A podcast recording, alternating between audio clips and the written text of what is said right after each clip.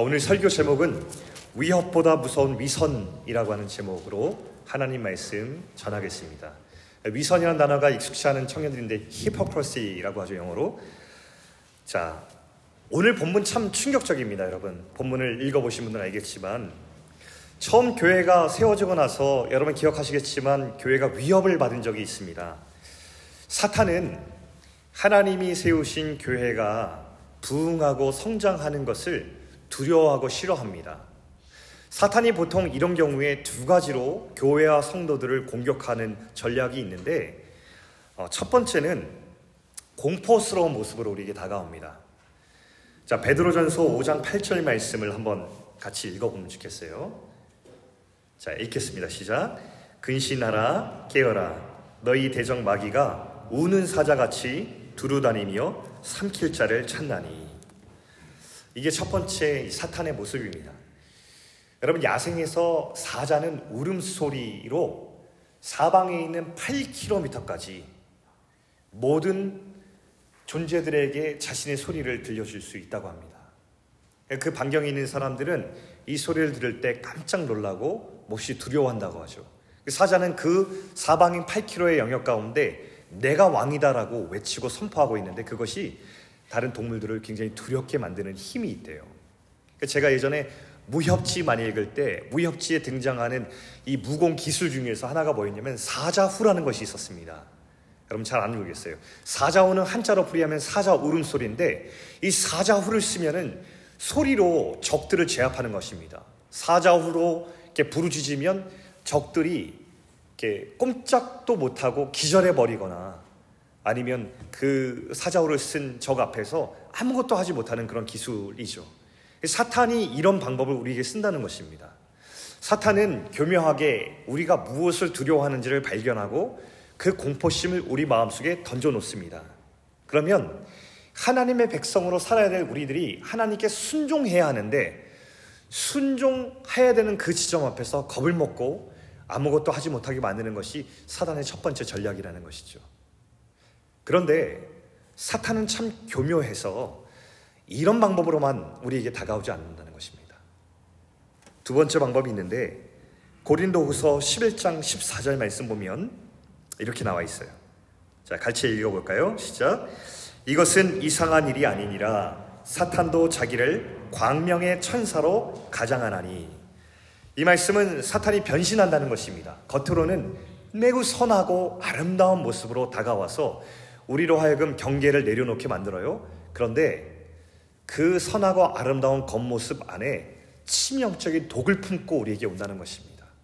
그래서 우리의 생명을 서서히 갉아먹는 그런 독을 우리에게 풀어놓는다는 것이죠.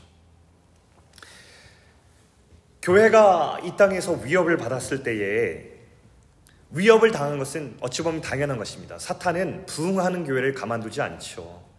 그런데 교회가 그 위협 속에서 담대해졌어요. 그러자 사탄은 다른 방법을 쓰기로 합니다.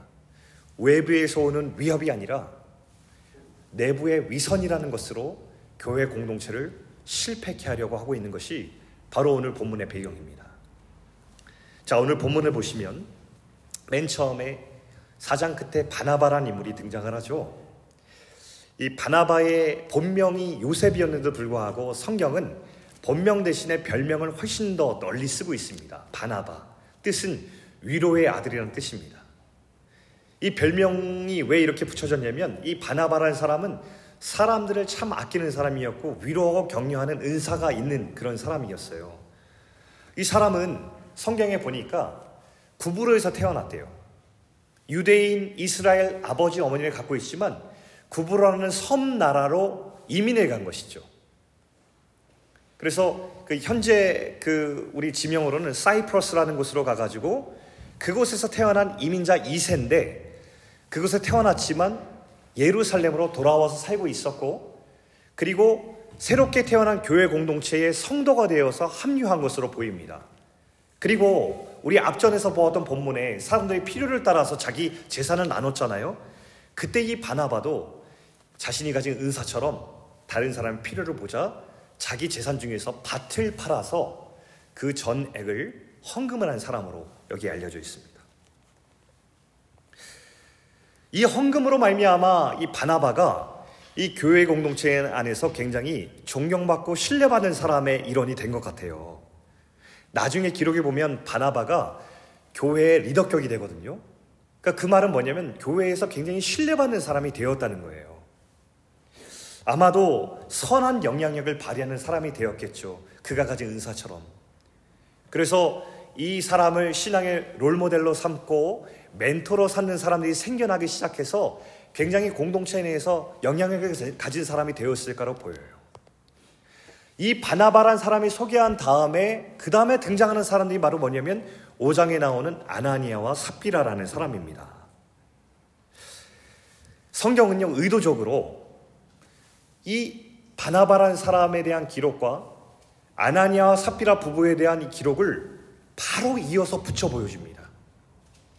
무슨 뜻이냐면 비교해 보라는 거예요.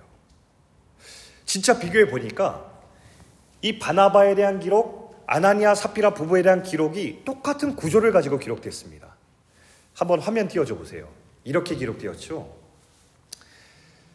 저기 보면은 그 바나바에 대한 기록은 그가 밭이 있음에 팔아 그 값을 가지고 사도들의 발 앞에 두니라 이 구조인데요. 아나니아 사피라 똑같아요. 그들도 소유를 팔아 똑같죠? 그 다음에 뒤에 보면 사도들의 발 앞에 두었대요. 똑같은 구조를 가지고 있습니다. 팔고 헌금했대요. 중간에 다른 부분이 형격히 드러나죠. 저 가로 안에 보시면 근데 그 값을 바나발은 가지고 왔는데 아나니아와 삽비라는 그 값에서 얼마를 감추었다는 것입니다. 얼마만 가져다가 헌금했다는 거예요. 이 차이가 아주 선명하게 드러나는 구조를 가지고 있습니다. 여러분 밭을 판 금액 중에서 얼마만 가져온 거, 일부만 가져온 것이 잘못이 아니었어요. 핵심은요, 아나니아와 삽비라가 밭을 판 값 전부를 드린다고 공동체에 가져왔는데 그게 사실이 아니었다는 것입니다. 거짓말을 했어요. 그들은요, 밭을 팔지 않아도 됐어요. 아니면 밭을 팔고 나서의 일부의 금액을 조금만 가지고 헌금했어도 괜찮았어요, 여러분. 이들이 헌금을 조금 했다고 벌 받은 게 아니에요. 헌금을 안 해도 괜찮았고 조금만 드려도 괜찮았어요. 그들의 신앙의 양심에 따라 자발적으로 드린 게 헌금이었기 때문에 하나님은 정말 괜찮았어요. 그런데 왜 이들은 거짓말을 하면서까지도 이 밭을 판 헌금 전액을 드리려고 했을까요? 여기에 핵심이 있다는 것이죠. 이들이 이것을 다 드리는 척 하면서 갖고 싶었던 것이 있었던 것입니다. 바나바가 얻었던 사람들의 칭찬과 존경. 이걸 얻고 싶었어요. 그것을 위해서 가장 좋은 방법이 무엇이었냐? 밭을 판 전액을 헌금 드린 것처럼 하는 것이었습니다. 그러면 이 공동체가 나의 신앙적 헌신과 성숙을 인정해 줄 것 같아서 헌금을 다 드린 척 한 것입니다. 어느덧 이 신앙이 욕망이 되어버린 거짓말로 자신들의 신앙을 포장하기 시작했어요. 그래서 포장해서 신앙적인 존경은 받고 싶었고, 그러나 아직 내가 가지고 있는 돈은 내가 갖고 싶었고, 이것을 위선, 히퍼크러시라고 하는 겁니다. 이것은 왜 위험한지 아세요? 하나님을 속이고 사람들을 속이고 심지어는 자기 자신까지 나중에 속이게 되기 때문입니다. 이 본문이 더욱 충격적으로 다가온 이유는 이 위선을 행한 사람들의 결과 때문에 그래요. 여러분, 이 거짓과 위선을 지은 아나니아 삽비라가요 죽었어요. 그럼 충격적이지 않습니까? 구약 시대에는 일어날 수 있다고 쳐요. 근데 지금은 어느 시대입니까? 예수님이 십자가 부활 이후의 시대입니다. 은혜의 시대인데 죄를 지었다고 사람들이 그 자리에서 즉사를 해요. 너무 놀라요. 충격적이고 나아가서 되게 불편해요. 왜 불편할까요? 거짓과 이 위선이라는 죄가 도덕적으로 잘못된 건 맞는데 이게 죽을 정도로 잘못된 일인가? 라는 생각이 들기 때문이에요. 더 불편한 것은 여러분과 제 안에도 이런 거짓과 위선의 모습이 있기 때문이에요. 만약에 제가 이 시대에 살았잖아요. 저도 아나니와 사피라처럼 죽었을 거예요. 이들은 정말 죽은 죄를, 죽을 죄를 지은 것일까요, 여러분? 성경은 그렇다고 말씀합니다. 이들이 저지른 거짓과 위선에 대해서 성경이 어떻게 말씀하시는지 함께 한번 보겠습니다. 자, 3절과 4절을 보겠는데요. 3절, 4절. 자, 제가 한번 읽어드릴 테니까 여러분 한번 보세요. 자, 현대인의 성경으로 읽어드리겠습니다. 그러나 베드로는 아나니아에게 이렇게 말하였다. 어째서 당신은 마음에 사탄이 가득하여 성령님을 속이고 땅값의 일부를 감추었어. 땅을 팔기 전에도 그것은 당신의 것이 아니었어? 그리고 땅을 판 후에도 그 돈을 당신 마음대로 할 수 있지 않았어? 그런데 어째서 이런 일을 생각하게 되었어? 당신은 사람에게 거짓말한 것이 아니라 하나님께 거짓말한 것이오. 성경은 베드로를 통해서 이 거짓과 위선이 얼마나 무겁고 무서운 죄인지를 밝히고 있습니다. 핵심은 뭐죠? 하나님을 속였다는 것입니다. 사람들을 속여서 그들의 존경과 신뢰를 받을 수 있었지는 모르겠지만 하나님도 속일 수 있다고 생각한 것. 그렇게 신앙을 포장한 것. 이것이 이 위선이란 죄라는 것입니다.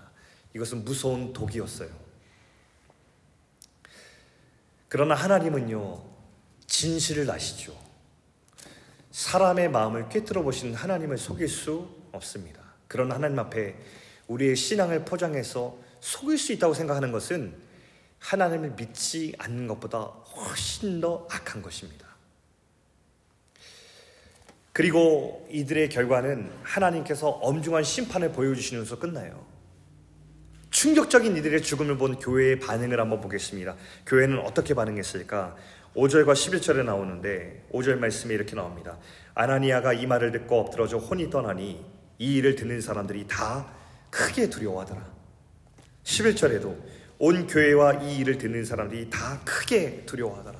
두 번이나 이 교회가 이것을 보고 크게 두려워했다고 말씀하고 있습니다. 이것이 이 사건이 교회 안에서 이 시점에 일어나야만 했었던 이유였어요. 교회가 이 일을 통해서 크게 두려워하는 것.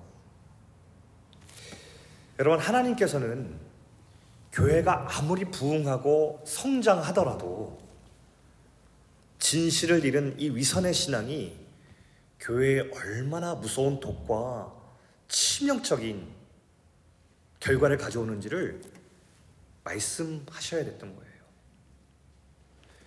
하나님의 교회는 진실을 잃으면 그 생명이 끝이 난다고 말씀하시는 것이죠.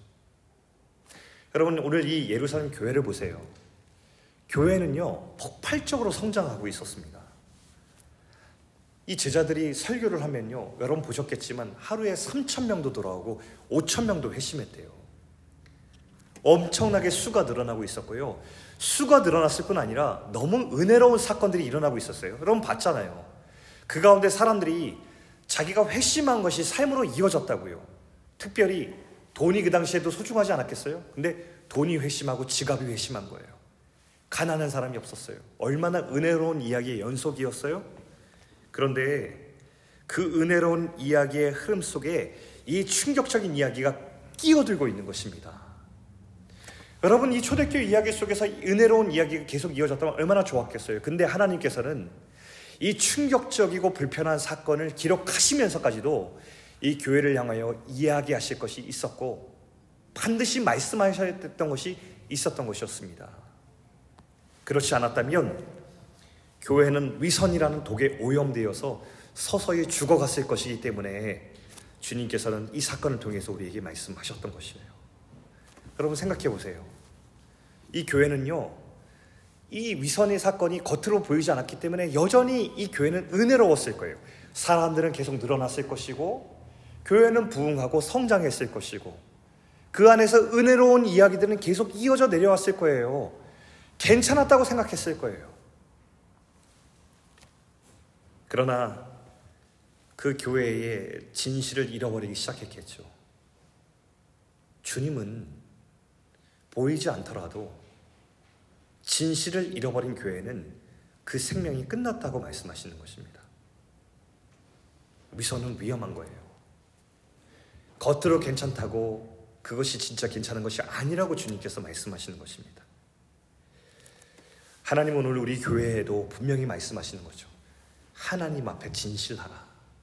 교회요, 성도요, 하나님 앞에 진실하라. 이렇게 우리에게 분명하고도 엄숙하게 말씀하시는 것입니다. 이 충격적이고 불편한 이야기는 오늘 살아가는 우리들에게도 똑같이 들려지고 있는 말씀이에요. 여러분, 우리가 볼 때 교회가 뭐가 중요할까요? 우리가 부인하는 것 같지만 어쩌면 우리는 건물의 편리함, 성도들이 얼마나 많이 모이는지, 예배는 은혜로운지, 부흥과 성장하는 교회인지, 이것들이 그 교회를 진단하는 아주 중요한 지표라고 우리는 생각하고 있을 것입니다. 그러나 그보다 더 중요한 것이 있어요. 그것은 교회가 하나님 앞에 어떤 경우에도 진실성을 잃지 않는 것입니다. 이게 교회의 생명력이라고 말하고 있어요. 교회가 크고 화려하지 않아도 빠르게 부흥하지 않아도 당장 눈에 띄는 변화가 일어나지 않더라도 진실한 사람들이 그 신앙을 가지고 그곳에 서 있는 교회가 하나님 앞에서는 가장 생명력이 있는 생명이 역동하는 교회라고 말씀하고 있는 것입니다. 반대로요, 교회가 우리의 겉모습과 사람들의 인정과 눈에 보이는 성과를 위해서 진실을 포기하고 우리 신앙을 위장하기 시작할 때 그 교회는 죽는 것이에요. 근데 여러분 안타깝게도 이 신앙의 위장은 우리 교회에 저와 여러분의 모습 가운데 우리 현대의 교회 가운데 너무나 많이 들어와 있다는 것입니다. 요한 계시록은 특별히 2장 3장에 교회들에게 보내는 일곱 통의 편지가 있어요. 그러니까 일곱 교회 교회를 향해 전하는 편지가 특별히 2장과 3장에 등장하는데 하나님께서는 이 편지를 통해서 일곱 교회 교회를 소개하시는데 왜 소개하시냐면 하나님 눈에 보이는 교회와 우리 눈에 보이는 교회의 그 차이를 말씀하기 위해서 어떤 교회가 진실한 교회인지를 밝히기 위해서 이 편지를 쓰시고 있어요. 오늘 우리가 잠시 두 교회의 모습을 살펴볼 건데요. 여러분 한번 주님의 말씀을 한번 보시기 바랍니다. 먼저 서머나 교회를 향한 편지의 글을 보겠는데요. 요한계시록 2장 9절 말씀에 이 교회를 향한 주님의 편지 글이 나옵니다. 우리 같이 한번 읽어보겠습니다. 자, 시작. 내가 내 환난과 궁핍을 알거니와 실상은 내가 부요한 자니라. 부요한 자라는 것은 you are rich라고 하는 표현입니다. 네가 부자다 이런 표현이에요.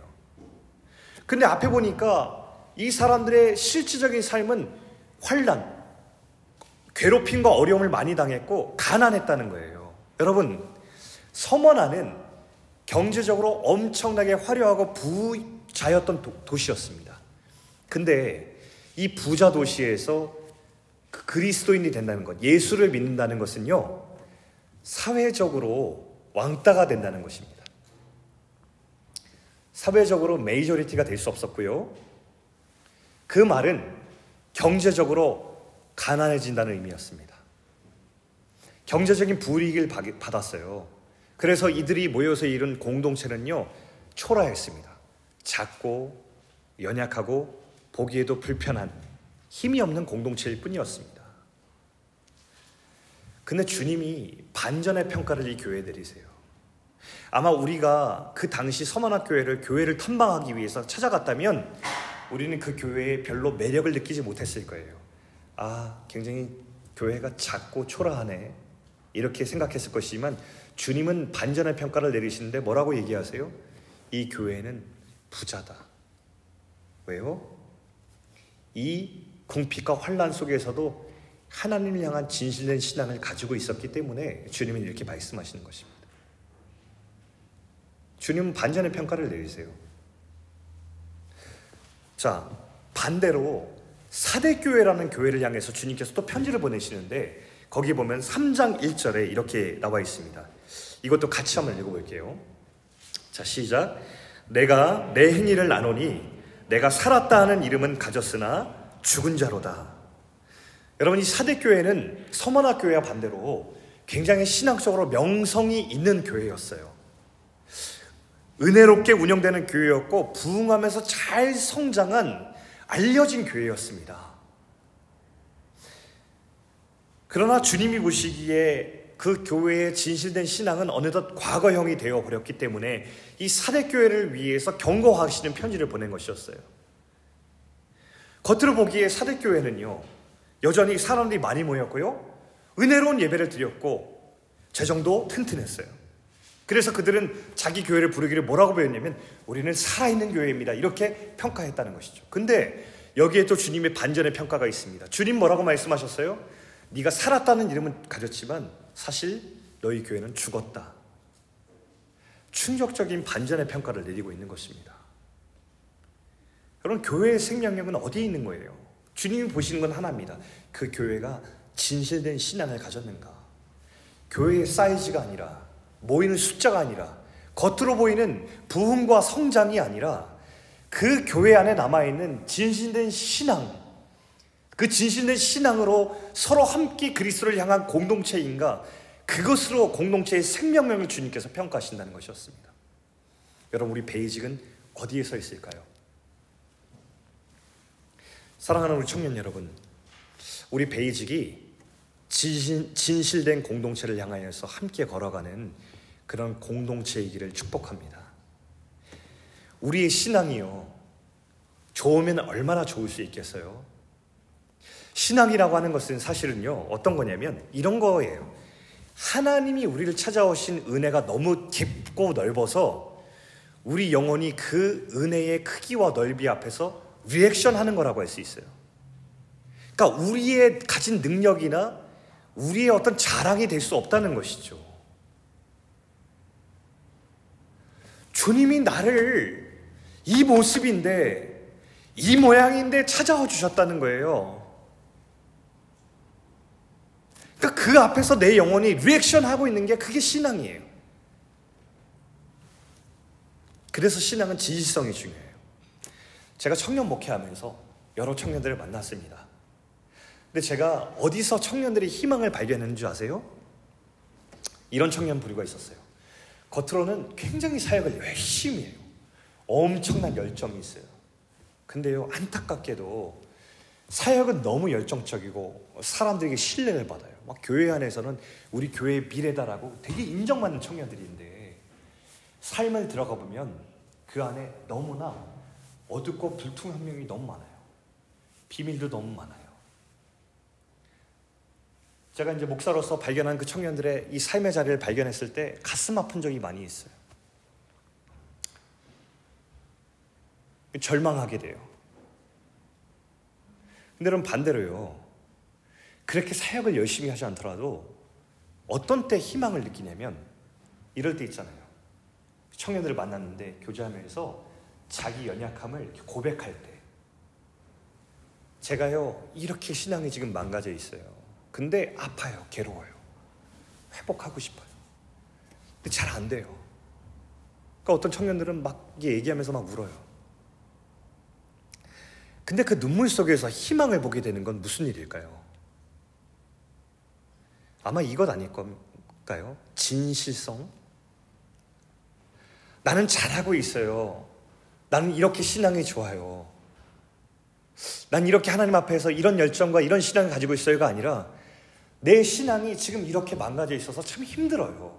참 괴로워요라고 하는데 그 진실의 마음을 가지고 자기가 가진 죄책감이나 자기가 가지고 있는 하나님 앞에서 죄송한 마음을 가진 그 눈물을 볼 때에 저는 거기서 희망을 봐요.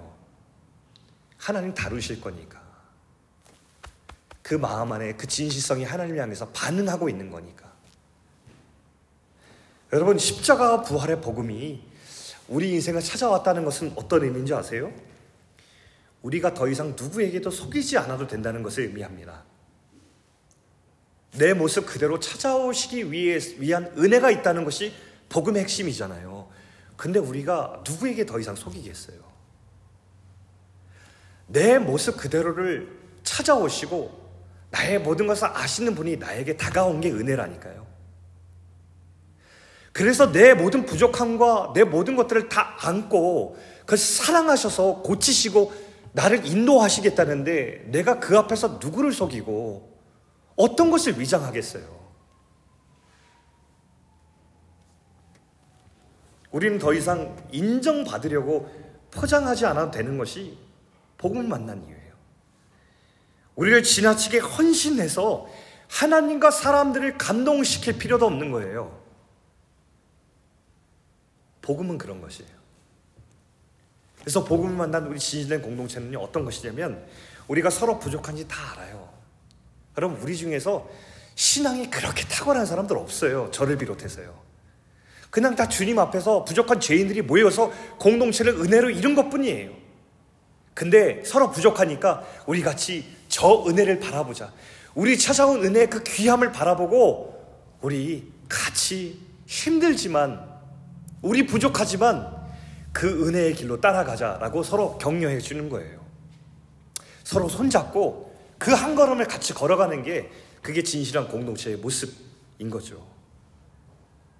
있는 모습 그대로 서로를 보여줄 수 있고 그 모습 그대로를 또 품어줄 수 있는 그런 공동체가 사실은 오늘 성경에서 말하는 이 교회의 모습이라는 것입니다.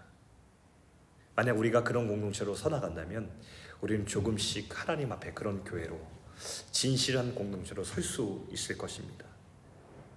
우리 사랑하는 베이직이 그런 진실한 공동체로 하나님 앞에 서기를 주의 이름으로 축원합니다.